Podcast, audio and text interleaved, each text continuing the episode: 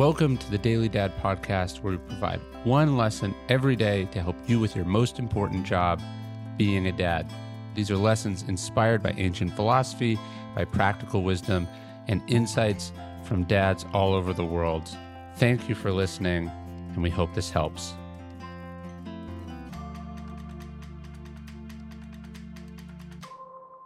Don't let your kids down. Do you know the story of the 300 Spartans? Maybe you do. It was first immortalized by Herodotus and then passed down through the ages by Plutarch and other writers. Most recently, it was the basis for the awesome Zack Snyder movie by the same name and Steven Pressfield's beautiful novel, gates of fire.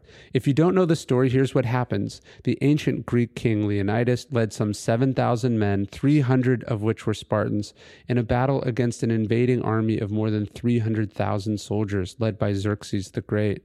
The Greeks held the front line for two days, but on the third they were outmaneuvered.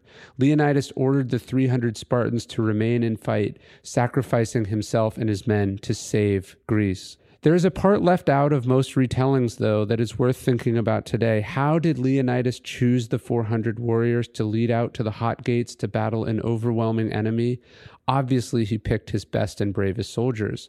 But there was something else they all had in common. They were all fathers of living sons.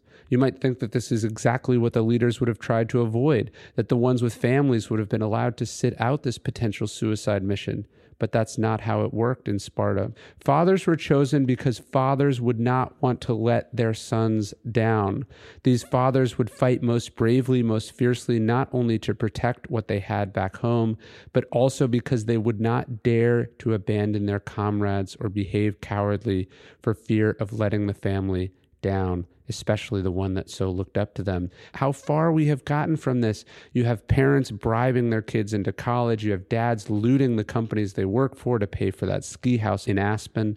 You have people willing to do anything to get famous, from sex tapes to reality television, even if it means humiliating their children forever come on. Remember, a little fellow follows you. Your kids are always watching. They're the ones you should want to impress. They're the ones you should never want to let down. They're the ones who you're not only fighting for, but whose standards, whose natural admiration and love you should always be fighting to live up to. They are the only ones whose opinions matter. Thanks for listening to the Daily Dad podcast. Please leave us a review, it helps. Tell your friends, share this with other dads. And of course, you can sign up for an email version of this podcast at dailydad.com.